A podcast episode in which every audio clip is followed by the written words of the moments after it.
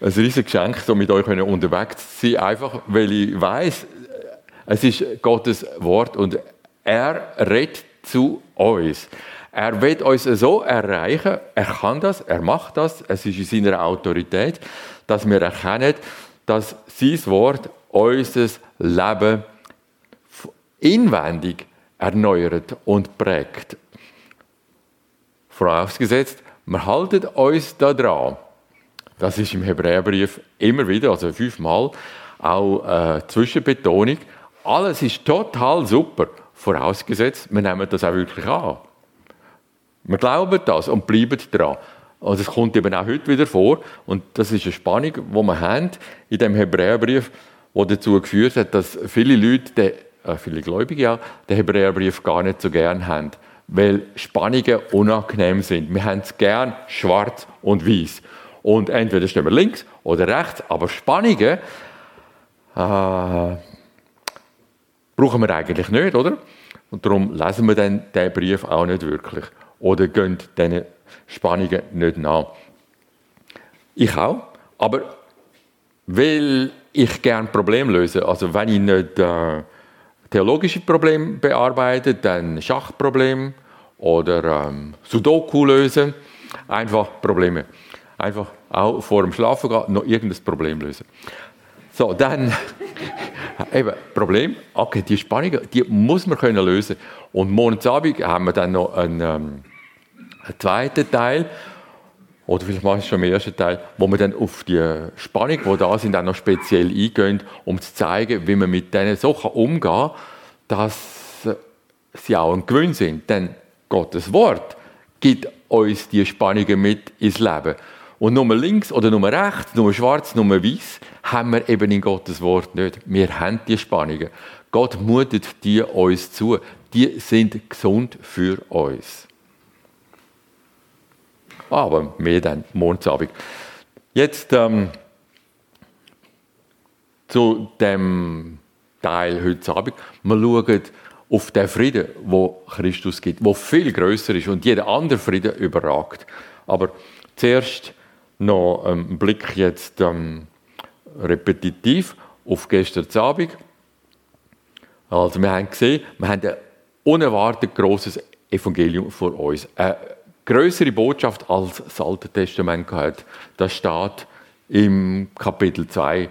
Also ein so großes Heil, wo viel größer ist als die Rettungsbotschaft im Alten Testament. Im Alten Testament haben wir das Wort von Gott, wo zum Volk Israel gekommen ist, über das Gesetz, über die Propheten. Aber das Gesetz ist nur indirekt zu den Propheten gekommen und von den Propheten dann zu den Vätern, nämlich vermittelt durch Engel.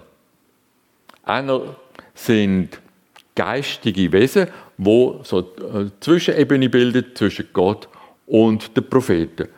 Und im Neuen Testament da redet Gott nicht über Engel, sondern er redet über seinen Sohn. Sein Sohn, der zur Rechten von seiner Majestät sitzt. Er redet durch seinen Sohn direkt, so dass wir ein Wort haben, das eben auch viel direkter und viel großartiger ist, ein viel besseres Evangelium als das ganze äh, Alte Testament hat.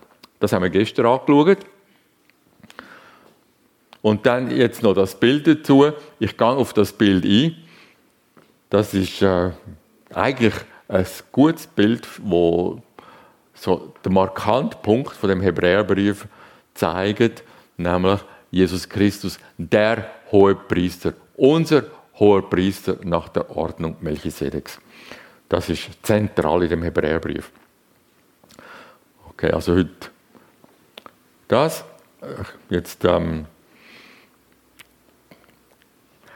ein Bild, das alles ein bisschen zusammenfasst, von Bibelprojekt. Vielleicht kennt ihr das, Bibelprojekt. So ist im Internet leicht zu finden unter Bibelprojekt. Und dann gebt ihr das Buch ein, das ihr wollt, also zum Beispiel Hebräerbrief jetzt. Und dann kommt eine Zusammenfassung, mal ein Bild, aber auch ein Film dazu. Und ich finde die Zusammenfassung wirklich hervorragend gemacht. Also, gerade äh, beim Hebräerbrief lupenrein so dass ähm, Das ein, Gewinn ist einfach, wenn man mal einen kurzen Überblick haben will. Und aus dieser Zusammenfassung zeige ich das, was wir gestern hatten und das, was wir heute haben. Also, gestern haben wir Kapitel 1 bis 2 gehabt. Da ist es um Folgendes gegangen. Eben, Jesus ist größer als Torah, weil Torah durch, Eng durch Engel gekommen ist. Torah ist durch Engel gekommen. Ja, das ist nicht so super, weil der Sohn besser ist. Der Sohn hat dann ähm, direkt, da haben wir, zum Volk geredet. Er ist also viel herrlicher gewesen als alles im Alten Testament. Und da kommt noch dazu, das haben wir im Kapitel 2 gesehen, Jesus Christus ist unter den Engel, und Engel sind geistliche Himmelswesen, und Jesus ist in seinem Leiden unter die Engel gegangen. Engel leiden nicht, aber Jesus hat gelitten. Er ist hoher Priester geworden. Das haben wir dort gesehen. Das äh, ist gestern das Thema. Und jetzt noch eine Einzelheit, weil es äh, gestern äh, nicht so klar war, dass äh, so einen super guten Aufbau haben im Kapitel 1. Also zuerst haben wir sieben Argumente, die zeigen, dass Jesus total erhaben und groß ist und nachher sieben Begründungen aus dem Alten Testament, wo Bibelstellen sind, wo zeigen, es ist wirklich so, dass Jesus größer ist als die Engel. Ich lese jetzt einfach noch aus dem Kapitel 1 die sieben Begründungen für seine Erhabenheit vor und, und, und liest es mit Nummern auf. Also, Vers 2. Er hat in diesen letzten Tagen zu uns geredet durch den Sohn. So ist die Leitung. Erstens, durch, also den er eingesetzt hat zum Erben über alles. Zweitens, durch den er auch die Welten gemacht hat, das ganze Universum. Drittens, er ist der Abglanz seiner Herrlichkeit und das Ebenbild seines Wesens. Und das Ebenbild seines Wesens. Er trägt alle Dinge mit seinem kräftigen Wort, das ist das fünfte, gewesen, und hat vollbracht die Reinigung von den Sünden, sechste. Und siebtens, und er hat sich gesetzt zur Rechten der Majestät in der Höhe. Das ist alles ein Satz, im Grundtext ein Satz wo mit äh, verschiedenen Partizipien dann so kann gegliedert werden. Es zeigt, wie souverän, wie riesig groß über alles menschliche Denken Jesus Christus ist. Wir sehen ihn jetzt bald wieder als Weihnachtskind. Er ist auf die Welt gekommen als Mensch, um zu leiden, um für unsere Schuld zu zahlen. Und dann haben wir immer so einen kleinen Heiland vor uns, so ein süßes Jesuskind. Das ist auch. Er war ein Baby, er ist ein Mensch geworden wie wir, wie wir, aber er ist in seinem Wesen, in seiner Ausstrahlung, in seinem Charakter, so wie es da steht, einfach über alles, was wir je denken können, in seiner Schöpfung, in seinem Wirken. Jawohl. So, Kapitel 1 und 2. Und jetzt Kapitel. Ich gehe jetzt äh, direkt auf Kapitel 3 ein. Dort, äh, wir haben die Losungen gehört, geht es um den besseren Frieden. Der bessere Frieden. Frieden. Frieden mit Gott. Was ist an dem Frieden besser als im Alten Testament? Und wie kommt man zu dem Frieden? Das sehen wir da ausführlich. In Kapitel 3 bis 4 das ist eigentlich immer so. Das ist ja so ein Schlüssel zur Exegese, zur Auslegung, den ihr euch merken könnt. Wir schauen, wo kommt der Abschnitt her? Wo startet der? Mit welchem Argument startet er? Wo geht er an? Was ist das Ziel? Wo endet der Abschnitt? Und dann, wie ist der ganze Abschnitt aufgebaut? Also, so geht man eigentlich immer vor, wenn man ein bisschen Logik im Text finden will. Und unbedingt, außer Sprüche sind eine Ausnahme. Aber sonst in der Bibel haben wir eine Logik, die unser menschliches Verständnis total übersteigt. Ich weiß, wenn ich den Abschnitt nicht verstehe, bin ich einfach noch nicht so weit oder ein bisschen zu beschränkt, um das zu verstehen. Es, es muss einfach möglich sein, das zu verstehen. Und ich bete darum und ringe darum und manchmal geht es Jahre. Aber irgendwann finde ich in vielen Texten die absolute Logik in dem Text, wo mich begeistert. Und auch jetzt in diesen Kapitel 3 und 4, es ist eine zwingende Logik drin. Es geht nur darum, die zu entdecken. Und ich probiere euch jetzt äh, meine Entdeckung mit Begeisterung weiterzugeben. Ja? Also, wo kommt er her? Er kommt vom Ende von Kapitel 2, klar, oder? Weil ähm, Kapitel 2 und 3, die Kapitelüberschrift oder Kapiteleinteilungen sind nicht inspiriert, da kann man also auch ein bisschen flexibel sein. Also bei Kapitel 2 endet es mit, daher muss er in allem den Brüdern gleich werden, damit er barmherzig und ein treuer hoher Priester vor Gott werde, um die Sünden des Volkes zu sühnen. Denn worin er selbst gelitten hat, als er versucht worden ist, kann er denen helfen, die versucht werden. Versucht. Und dann überlege ich mir kurz, was ist in dem Zusammenhang Versuchung? Thema Versuchung. Da haben wir als typisch evangelikal, also so das normale Muster ist, sexuelle Versuchungen. Ja, es gibt also schon noch anspruchsvollere Versuchungen als sexuelle Versuchungen. Also das ist dann ein, ein bisschen stümperhaft, wenn man bei dem hängen bleibt. Es äh, geht wirklich um Wichtigeres. Ja. Okay. Was ist im Hebräerbrief gemeint? Im Hebräerbrief haben wir Jesus Christus und bei ihm geht es bei der Versuchung darum, dass er einen riesigen Widerspruch, Findschaft von den Menschen, mit denen er gelebt hat, mit denen er dient hat, erlebt hat. Also Widerspruch, Ablehnung, eben bis sie ihn am Kreuz abgeschlachtet haben. Das extrem, so ein Widerspruch. Und er ist den Weg gegangen, obwohl er ähm, eigentlich menschlich gesehen nicht hat wollen, lass diesen Kelch an mir vorübergehen, Herr, wenn es dein Wille ist. Es ist einfach das Wissen, Vater, ich weiß vom Wort her, es ist mein Weg, aber es ist ein furchtbarer Weg. Und es ist eine Prüfung für ihn, gehe ich das oder mache ich doch als Gottes Sohn immerhin, was mir eben auch möglich ist, nämlich dem Weg als Kreuz auszuweichen. Es wäre ihm möglich gewesen. Er äh, ist Gottes Sohn gewesen, er konnte sagen, Vater, nee, die Sünder sollen für ihre Schuld selber sterben. Also, darum schaut auf den Jesus Christus, wie der seinen Weg gegangen ist, damit ihr nicht ermüdet und in euren Seelen ermattet. Müde werden und ermatten ist das Problem bei diesen Hebräern.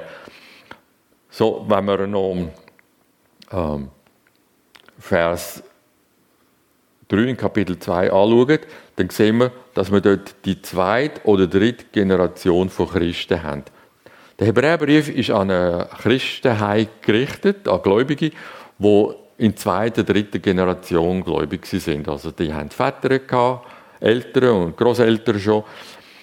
Sie sind ungefähr im Jahr 70 nach Christus. Es gibt andere Überlieferungen, also, aber die sind alle äh, nicht äh, absolut sicher, wo sagen erst äh, 80, 90 nach Christus geschrieben. Äh, egal. Es sind nicht die Christen, wo Jesus schon von Angesicht zu Angesicht kennt haben. Ja, an die ist der gerichtet. Das Problem der zweiten Generation haben wir heute so überlegt, das Problem der zweiten Generation. Ich kenne es nicht persönlich. Ich bin in erster Generation. Aber es, jetzt in, da, in der Täuferkreis, da, in der Gegend, ich habe umgeschaut, da, da gibt es äh, Christen, die schon seit 1500, um 1500, also Täufer, oder? sind ähm, ab der Reformation Christen gewesen. Und seit also 500 Jahren schauen die zurück auf Väter, Vorväter, Großeltern, Groß Ur, Ur, Ur, Ur, 17. Generation, wo schon Christen sind. Ja, und wie ist man dann, wenn man das Evangelium schon selbstverständlich mit der Muttermilch aufgesogen hat? Und da weiß ich einfach von Menschen, die das sagen,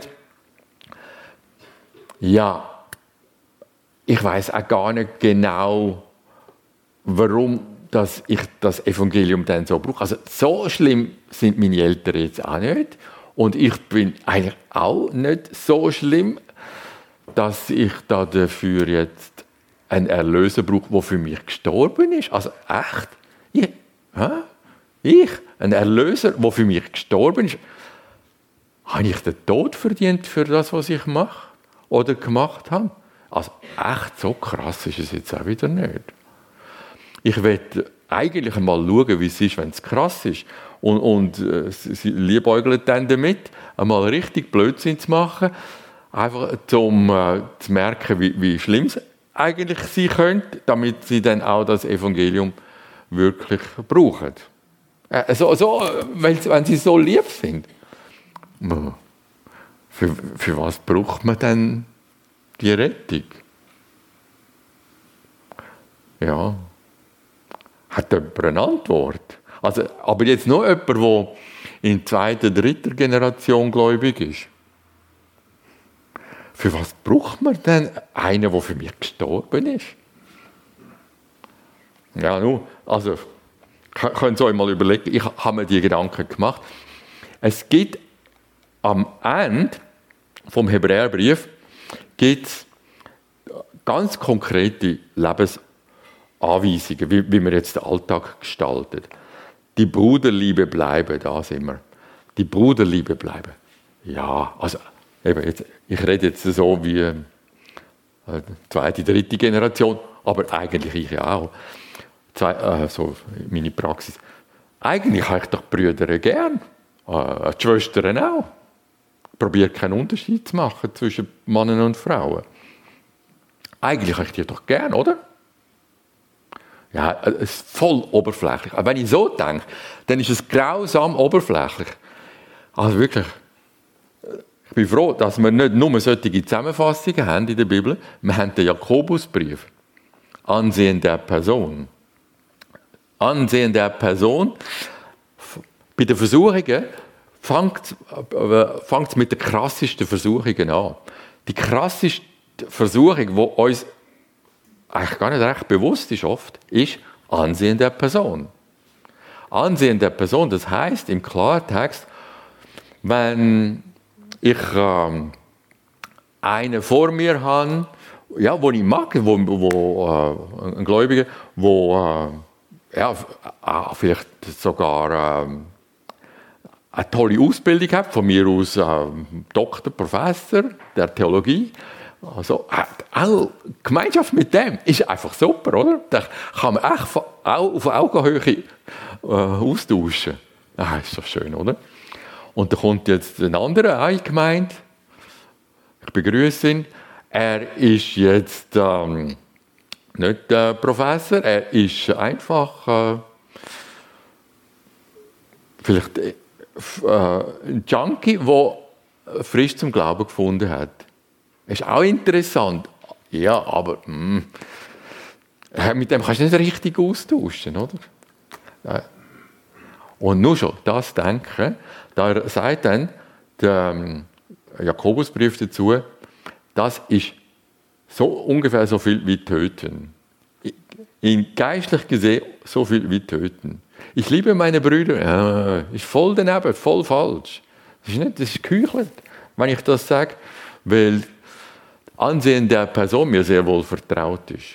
Ich habe jetzt ein krasses Beispiel genommen, aber wenn ich es ein bisschen abschwäche, dann erkenne ich mich da wieder. Ja, und dann gross voll Liebe, äh, Bruderliebe reden, das ist einfach nicht wirklich wahr. Ich muss wirklich x-mal sagen, Schmarre habe ich jetzt wieder gemacht. Ich habe jetzt den wieder mehr beachtet als der andere. Ja, ich bin wirklich froh, dass ähm, ich eine sensible Frau habe, die das merkt und, und dann sagt, Theo, wie hast du dich jetzt wieder benannt? Schande, sage ich dann zu mir selber.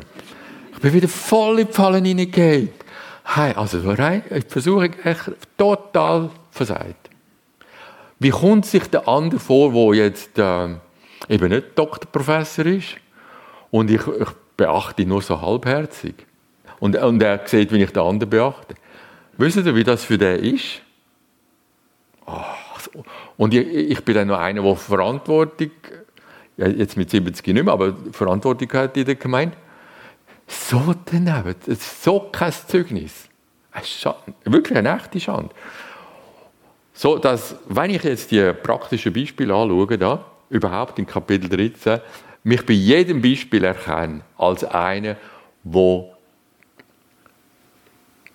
Jesus Christus mit seinem Opfer für meine Schuld, indem er das Leben gegeben hat, nötig hat. Sonst verloren, ver vergessen.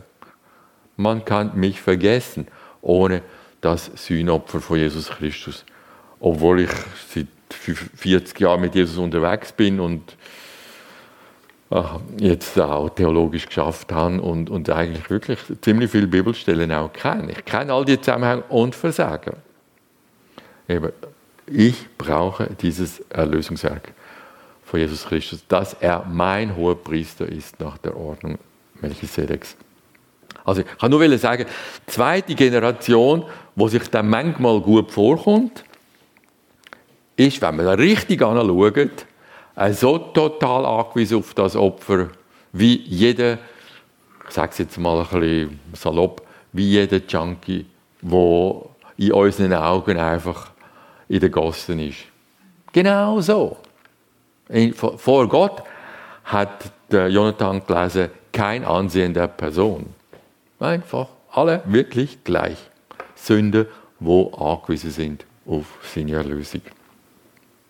Ja, also das, um jetzt, das habe jetzt zum Thema gesagt, wo kommt der Text her, wo kommt der Abschnitt her? Er kommt von der Versuchung her. Versuchung, müde zu werden im Glauben, einfach, weil da auch Verfolgung ist, etwas, wo Verfolgung, wo die hautnah gekannt haben, wo uns jetzt vielleicht bevorsteht, das ist zu vermuten. Wir haben jetzt bald 80 Jahre keine Verfolgung in Westeuropa und es ist stark zu vermuten, dass die einmalige Situation, 80 Jahre keine Verfolgung der Christen, das ist extrem einmalig, wo, was wir jetzt so erlebt haben, dass das auch wieder aufhört. Es ist keine Garantie, dass das weiter so besteht. Darum sind wir da in dem Hebräerbrief dann bald mal zu Hause. Wo der Abschnitt hinführt, da wir nun einen großen hohen Priester haben, der durch die Himmel gegangen ist, Jesus, den Sohn Gottes, so lasst uns das Bekenntnis festhalten.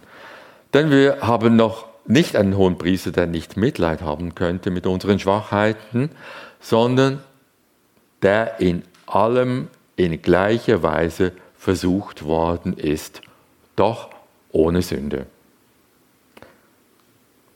Darauf läuft es raus. Also wieder Thema Versuchung. Und weil das insgesamt über dem Kapitel 3 und 4 steht, schauen wir das auch unter dem Aspekt an, Versuchung. Und das Ergebnis ist dann, ich kann es schon mal vorwegnehmen, lasst uns nun mit Freimütigkeit hinzutreten zum Thron der Gnade, damit wir Barmherzigkeit empfangen und Gnade finden zur rechtzeitigen Hilfe. Das Alte Testament ist ein Bilderbuch und dort sehen wir das Allerheiligste, den Thron der Gnade. Und da drin hat können der, einmal im Jahr der hohe Priester reingehen und für das Volk Buße tun, er können das Blut von der Opferlämmer bringen und sagen, das Blut ist vergossen für unsere Schuld und Gott hat das so auch vergeben. Also, und jetzt haben wir im Neuen Testament den offenen Zugang zu dem Thron der Gnade, sodass wir dort drin leben können.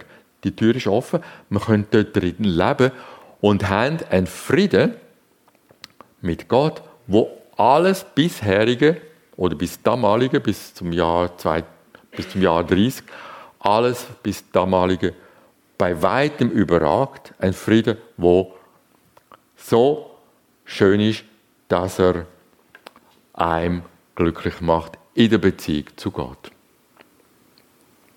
Das führt er an. Und zwischendurch, wie der Abschnitt aufgebaut ist, das da, ist eine Zwischenwarnung, wo wir eben eine Spannung haben drin. Es geht ums Haus Gottes. Das Haus Gottes, das sind wir.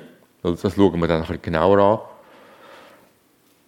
Das sind wir, wenn wir festhalten, durch das Festhalten am Glauben. Scheitern kann man da dabei. Die Ruhe kann man verpassen. Im Alten Testament sehen wir das, wie die Ruhe verfehlt wurde. Und im Neuen Testament dann ist dann eine neue Tür wieder offen, wie die Ruhe erreicht wird im Neuen Testament. Aber eben die, die ganze Warnung eben auch, weil die Tür aufgeht im Hebräerbrief, dass diese Ruhe verfehlt werden kann. Zusammenfassung dann am Schluss, am Thron der Gnade ist die Sicherheit, ist der Friede dann bleibend. Okay, so geht das vor, geht's vor. Jetzt zu der Warnung. Ich gehe jetzt nur auf die Warnung, noch nicht allgemein auf Warnungen. Daher, heilige Brüder, Teilhaber der himmlischen Berufung. Teilhaber der himmlischen Berufung. Da fragt man sich natürlich gerade, himmlische Berufung, Teilhaber. Ich bin Teilhaber der himmlischen Berufung. Was meint der? Fragt man sich, oder? Himmlische Berufung? Ja, das muss man anschauen. Das schauen wir an. Betrachtet den Apostel und hohen Priester unseres Bekenntnisses, Jesus. Jesus, der hohe Priester, der treu ist dem, der ihn bestellt hat, wie auch Mose in seinem ganzen Hause. Denn er ist größerer Herrlichkeit gewürdigt worden als Mose, insofern größere Ehre als das Haus, der hat, der es erbaut hat. Denn jedes Haus wird von jemand erbaut. Der alles erbaut hat, ist Gott. Und Mose war zwar treu in seinem ganzen Hause als Diener, zum Zeugnis von dem, was verkündigt werden sollte, Christus aber als Sohn über sein Haus. Sein Haus sind wir, wenn wir die Freimütigkeit und den Ruhm der Hoffnung bis zum Ende standhaft festhalten. Also wir haben nochmal einen Begriff neben der himmlischen Hoffnung, Berufung, Entschuldigung, neben der himmlischen Berufung und zwar sein Haus. Mose ist treu in seinem ganzen Hause. Christus, Jesus, ist auch treu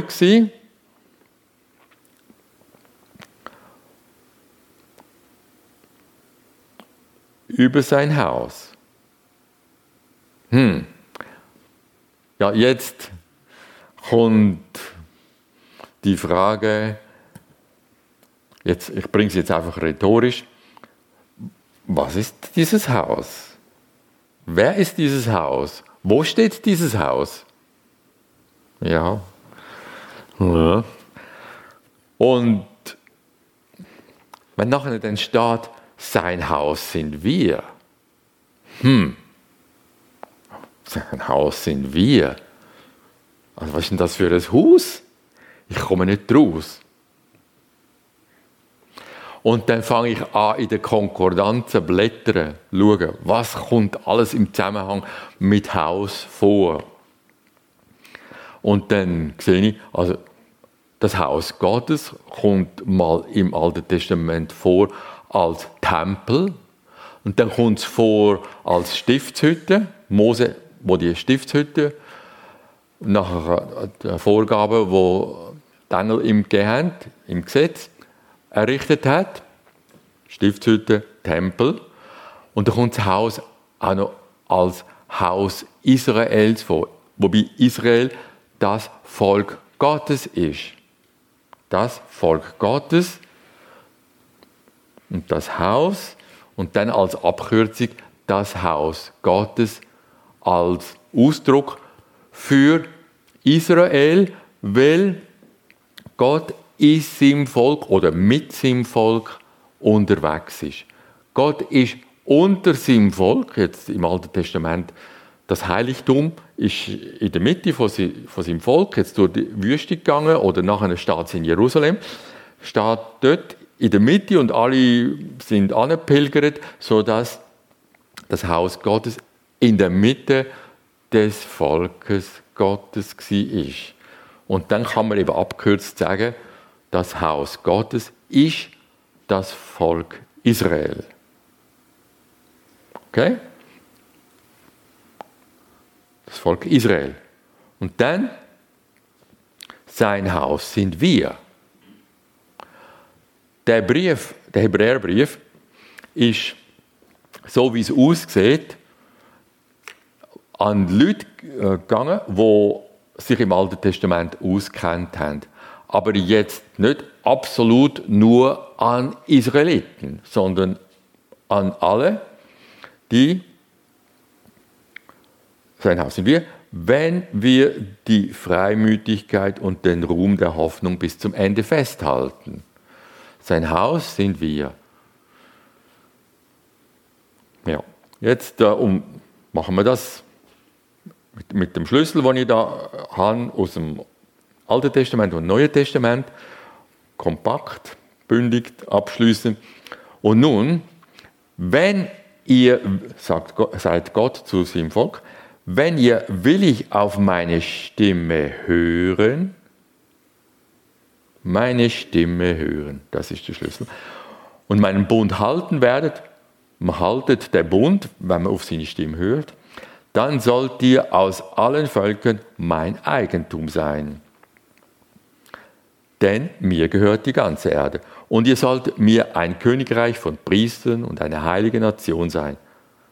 Das sind die Worte, die du zu den Söhnen Israel reden sollst. Das Volk Israel ist Gottes Volk, vorausgesetzt sie hören. Das ist der Altpunkt. So eröffnet äh, Gott seine Ansprache im Zusammenhang mit dem alten Bund. Mit dem neuen Bund, Hebräer 8, Vers 7, denn wenn, ihr, wenn jener erste Bund tadellos wäre, so wäre kein Raum für einen zweiten gesucht worden. Im ersten Bund haben sie nicht gehört, haben sie nicht gelesen. Denn tadeln spricht er zu ihnen, Siehe, es kommen Tage, spricht der Herr, da werde ich mit dem Haus Israel und mit dem Haus Juda einen neuen Bund schließen. Jetzt kommt der neue Bund. Und im neuen Bund haben wir dann natürlich auch wieder das Lose. Also, in diesem Bündnis geht es ums Losen auf das, was Gott sagt. Und wenn man nicht lost, ja, wie soll das denn funktionieren? Wenn ein Ehepaar einen Bund schließt, ist ein Abbild. Äh, ein Bund bei einem Ehepaar ist ein Abbild von dem wahren Bund, wo Gott mit seinem Volk geschlossen hat. Wenn wir nicht aufeinander hören, null Kommunikation, jeder geht seinen eigenen Weg. Ja.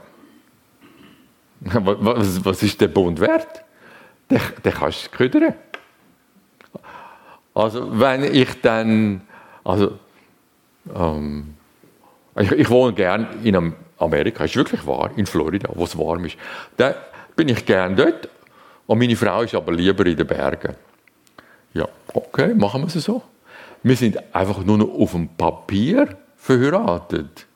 Und Bedeutung hat das null, wenn wir uns nicht sehen, nicht miteinander telefonieren, nichts.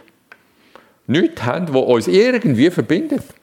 Dann ist das wertlos. So ein Bund kannst du echt ködern. Oder? Alle, die verheiratet sind, denke ich, würden im Prinzip beistimmen. Also, in einem Bund hört man aufeinander. Man ist miteinander unterwegs. Kommunikation funktioniert. Und so leiden alle zusammen. Kommunikation in der Ehe ist zentral. Wenn das nicht funktioniert, dann haben wir Stress. Das ist grausam.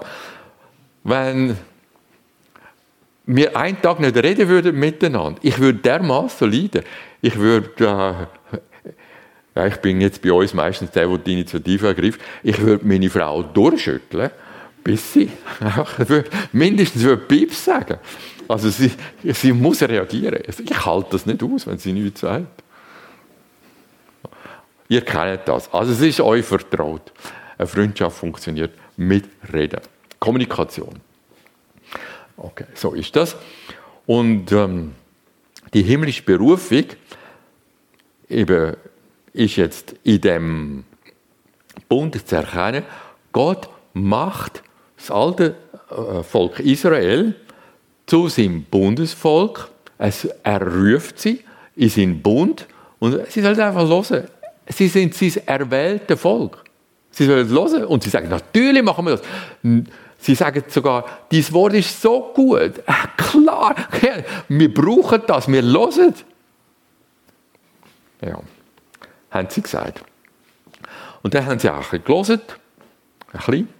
Und dann Versuchung und Scheitern. Das ist jetzt der Aufbau von dem nächsten Abschnitt. Deshalb, wie der Heilige Geist spricht, Heute, wenn ihr seine Stimme hört, Bund, ja? Achtung, Bund, Gottes Stimme hören, verhärtet eure Herzen nicht wie in der Erbitterung an dem Tage der Versuchung in der Wüste, wo eure Väter mich versuchten, indem sie mich auf die Probe stellten und sie sahen meine Werke 40 Jahre. Was haben sie gemacht? Ich schaue das gerade noch an. Aber die Folge ist, deshalb zürnte ich diesem Geschlecht und sprach, alle Zeit gehen sie irre mit ihren Herzen. Sie haben, also ist aber lange am muss, aber sie haben meine Wege nicht erkannt. So schwur ich in meinem Zorn, sie sollen nimmermehr in meine Ruhe eingehen. Wenn sie nicht losen, sondern machen, was ihnen gut scheint, dann hat unser Bund keinen Sinn, dann macht, was er wollt, aber ihr kommt nicht zu mir. Jetzt Versuchung. Was ist Versuchung allgemein? Und weil da, ich habe es jetzt mal im ähm, äh, Zusammenhang mit Hebräer äh, angeschaut, aber ich will es prinzipiell noch mit euch anschauen. Und ich, nur ganz kurz, weil, weil ich das der Schlüssel finde. Wenn ich Versuchung höre, habe ich drei Aspekte vor Augen. Gerade zack, weil ich es auswendig gelernt habe.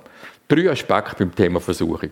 Und die habe ich von, vom äh, Matthäus-Evangelium oder Lukas steht auch. Jesus wird versucht. Wie wird er versucht? Vom Teufel. 40 Tage und 40 Nächte gefastet. Und der Versucher trat zu ihm und sprach, wenn du Gottes Sohn sprich, bist, so sprich, dass diese Steine Brote werden. Also, du hast Hunger, das sind die Steine, du bist Gottes Sohn, mach Brot. Du kannst das. Du hast das ganze Universum geschaffen. Ach, die kleinen Brötchen da. Das ist für dich null Problem. Mach's. Du hast damit dein Leben dann im Griff. Du hast dein Leben im Griff. Du kannst genug essen, so viel wie du willst. Hast alles im Griff. Du kannst dich selber gestalten, selber verwirklichen, selber entfalten, wie du gut findest. Du hast Macht über dein Leben. Mach, was du gut findest. Macht über sich selber.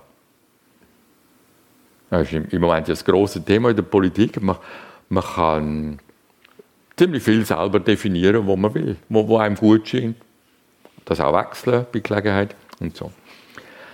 Er aber antwortete und sprach, es steht geschrieben, nicht vom Brot allein soll der Mensch leben, sondern von jedem Wort, das durch den Mund Gottes geht. Also ich verwirkliche mich nicht selber.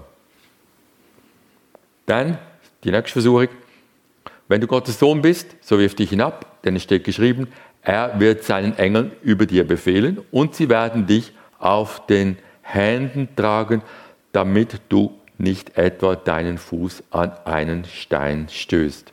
Das steht in Psalm 91. Der Teufel zitiert Gottes Wort. Jesus, Gottes Sohn, du kannst Gottes Wort so brauchen, wie es dir gefällt. Du kannst Gott so manipulieren, wie es dir gut scheint.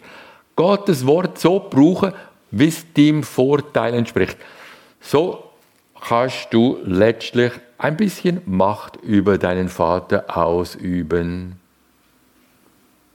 Macht haben über Gott, sein wie Gott, ist das Hauptthema. Das ist die nächste Versuchung. Und dann die, die dritte. Der Teufel nimmt ihn mit auf einen sehr hohen Berg und zeigt ihm alle Reiche der Welt und ihre Herrlichkeit und spricht zu ihm, das alles will ich dir geben, das will ich dir geben. Alles, die Reiche der Welt. Also nicht nur du selber, du kannst über die Menschen, die da wohnen, über die Reich kannst du verfügen. Du hast Macht über die. Du bist ja schließlich Gottes Sohn. Du kannst über die verfügen, wie es dir gefällt. Du kannst Menschen manipulieren. Genau, wie es dir gut scheint. Ein bisschen im Griff haben. Das ist die dritte Versuchung. Also, zusammengefasst, wenn, man Versuchung, wenn ich den, den Begriff Versuchung habe vor mir, im eigenen Leben oder sonst als Thema, Versuchung ist erstens Macht haben über mich, Macht haben über andere und Gott manipulieren, wie ich ihn brauche. Die drei Versuchungen und alle kommen aus mir raus. Ich möchte sein wie Gott. Die Urversuchung des Menschen. Das, ich finde, das ist hilfreicher als die Einteilung äh, jede Versuchung hat entweder mit Sex, mit Geld oder mit Ehre zu tun. Kann man auch. Aber das ist viel tiefer psychologischer. Das, das geht an die Substanz da. Und vor allem haben wir das in der Bibel. Das sind die Versuchungen, die Jesus gehabt Und das ist allemal Gold wert. Solche Ah, das habe ich euch auch weitergeben, weil ich das so wichtig finde. Wenn ihr so, wenn ihr so denkt, wie, wie das da steht, dann merkt ihr genau, ach, jetzt bin ich in die Falle hineingegangen. Okay, ist ja ganz einfach. Okay. So. Und jetzt ähm, die Israeliten, die sind ähm, in die Versuchung hineingegangen, dass sie eigentlich eben Gott, nicht auf Gott gelesen haben. Sie haben wollen ihr Leben so gestalten, wie sie das gut gefunden haben. Sie haben gewusst, jetzt äh, da in der Versuchung in der Wüste, jetzt haben wir noch eben die Straße vor uns, 600 Kilometer bis ins verheißene Land. Durch die Wüste, da verdursten wir, verhungern wir und werden von den wilden Tieren gefressen. Keiner überlebt das. Ja, nee. Nee, dann machen wir nicht mit. Ja, Mose. Hä? Was, was fällt dir ein? Du lässt uns in dieser Wüste sterben? Nein, wir kehren um. Nicht so, wie du willst, so wie wir wollen. Ich will mein Leben im Griff haben und bestimmen, wo es lang geht. So, was haben sie falsch gemacht dabei? Sie haben nicht gelesen. Was hat Gott gesagt in diese Situation hinein? Und das ist nochmal so ein toller Schlüssel zu dem Hebräerbrief. Gott hat geredet. Wie hat er geredet? Und für uns alle, wie hat er geredet? Er hat jetzt nicht gerade direkt zu ihnen geredet über das Megafon, sondern er hat Monate oder vielleicht, vielleicht zwei, drei Jahre vorher durch den Mose zum Volk gesagt, der Mose hat dem Volk das müssen sagen, was im zweiten Buch Mose, Kapitel 3, Vers 17 steht. Ich will euch aus dem Elend Ägyptens hinaufführen in das Land der Kananiter, Hethiter, Amoriter, Perisiter, Heviter und Jebusiter, in ein Land, das von Milch und Honig überfließt. Das hat Gott damals gesagt, noch bevor sie mit der Wüstenwanderung überhaupt äh, mit dem Auszug aus Ägypten angefangen haben. Das ist also schon Jahre zuvor hat er das gesagt. Aber wenn Gott etwas sagt, dann kommt es nicht auf Jahre drauf an. Wenn er das einmal gesagt hat, dann gilt das für den Rest vom, vom ganzen irdischen Leben. Das gilt. Also, wenn Gott jetzt, äh Gott redet jetzt, wie? Könnte man ganz genau hören und dann hören ihr das, was Jesus vor 2000 Jahren gesagt hat. Zum Beispiel, ich bin der gute Hirte. Also das durch der David im, im Jahr ungefähr 1000 vor Christus und dann nochmal durch Jesus ungefähr 30 nach Christus. Ich bin der gute Hirte. Und meine Schafe hören meine Stimme. Sie folgen mir und ich gebe ihnen ewiges Leben. Niemand kann sie aus meiner Hand reißen. Das sagt er jetzt, das hat er vor 2000 Jahren gesagt. Das gilt. Ganz entsprechend dieser Situation. Ich muss nicht angehen und hören, ob ich irgendeine Stimme höre, akustisch. Ich lese Gottes Wort und das, was da steht, das redet zu mir und ich höre das durch den Heiligen Geist, wo mein Verstand weckt wird mir das Wort, auch wenn es alt ist, alt für 2000 Jahre ist nicht so alt, auch wenn es nach, allgemeinem, nach allgemeiner Zeitrechnung alt ist, ist es präsent. So jedenfalls bei den Israeliten. Sie haben in dieser Versuchung versagt, weil das Wort, wo Jesus zu ihnen gesagt hat, für sie keine Bedeutung mehr hat. Sie haben gesagt, nicht wollen hören. Okay, dann sterben er halt. Dann, wenn, man, wenn er äh, das nicht will, Folge ist, zurück nach Ägypten geht es nicht, ja, dann müsst ihr halt so leben, wie es dann konsequent ist. Konsequent ist, sterben. Und die Generation ist dann tatsächlich in der Wüste gestorben, bis auf wenige Ausnahmen. Okay, das, der Grund ist, ein böses, ungläubiges Herz, das von Gott abweicht. Betrug der Sünde. Gegenmaßnahme haben wir dann in Kapitel 3, äh, ja, 3 aufeinander achten und einander täglich Mut machen. Und dann kommen wir zu Kapitel 4. Im Kapitel 4 wird zeigen, dass Gott im Psalm 95, dort wird das aufgegriffen, nochmal neu redet und sagt, ich gebe euch eine neue Chance. Es kommt eine neue Chance, sodass ihr doch in die Ruhe hineingehen könnt. Und die, das wird dann im Neuen Testament aufgegriffen, Kapitel 4. Also bleibt noch eine Sabbatruhe dem Volk Gottes übrig auf die ganze Argumentation, warum Psalm 95 jetzt da von dieser neuen Ruhe redet, können wir nicht eingehen, das könnt ihr für euch lesen.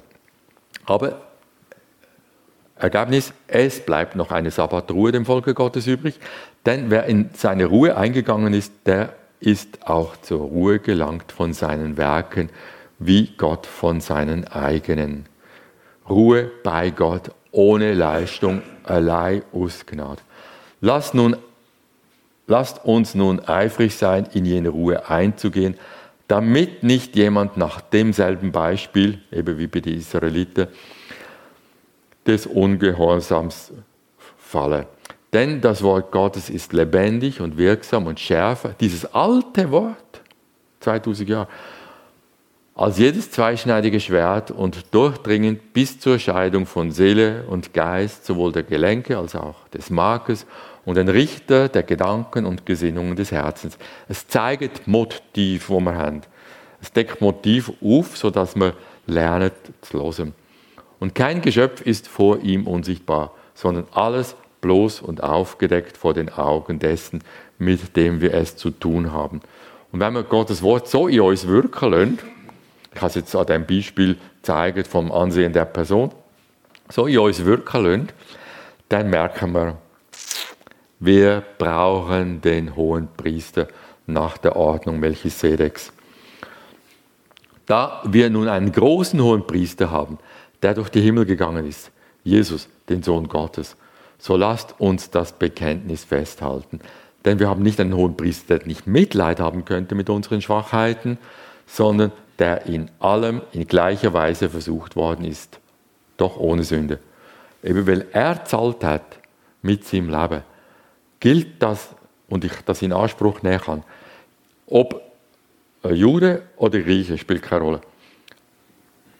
Ich kann das in Anspruch nehmen. Er hat auch für mich gezahlt. Also wie barmherzig ist das und wie bewegend, dass Jesus für mich gezahlt hat.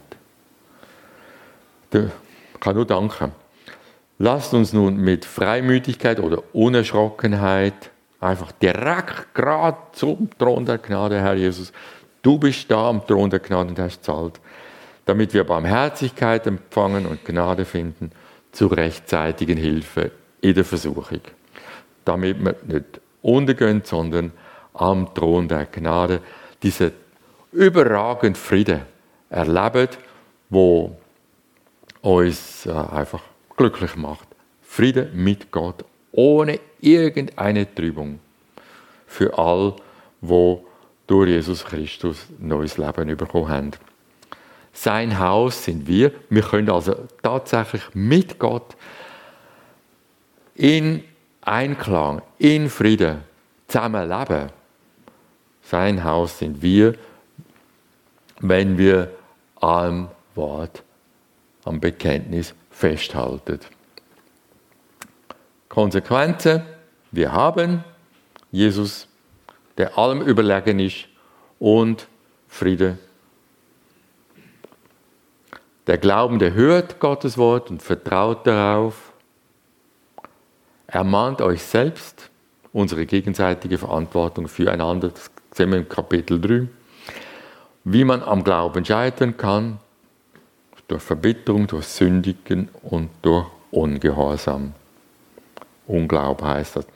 Offenbar ist es möglich, das Ziel zu verfehlen, nämlich dadurch, dass man den Glauben verweigert. Das sind Konsequenzen aus diesen beiden Kapiteln. Es endet so spannungsvoll, aber wir haben gesehen, man muss den Glauben nicht verweigern. Also, das ist einfach eine Warnung, die sagt, Achtung, bis hierher und nicht weiter. Aber die Freude am Thron der Gnade, Friede zu haben, überragt alles.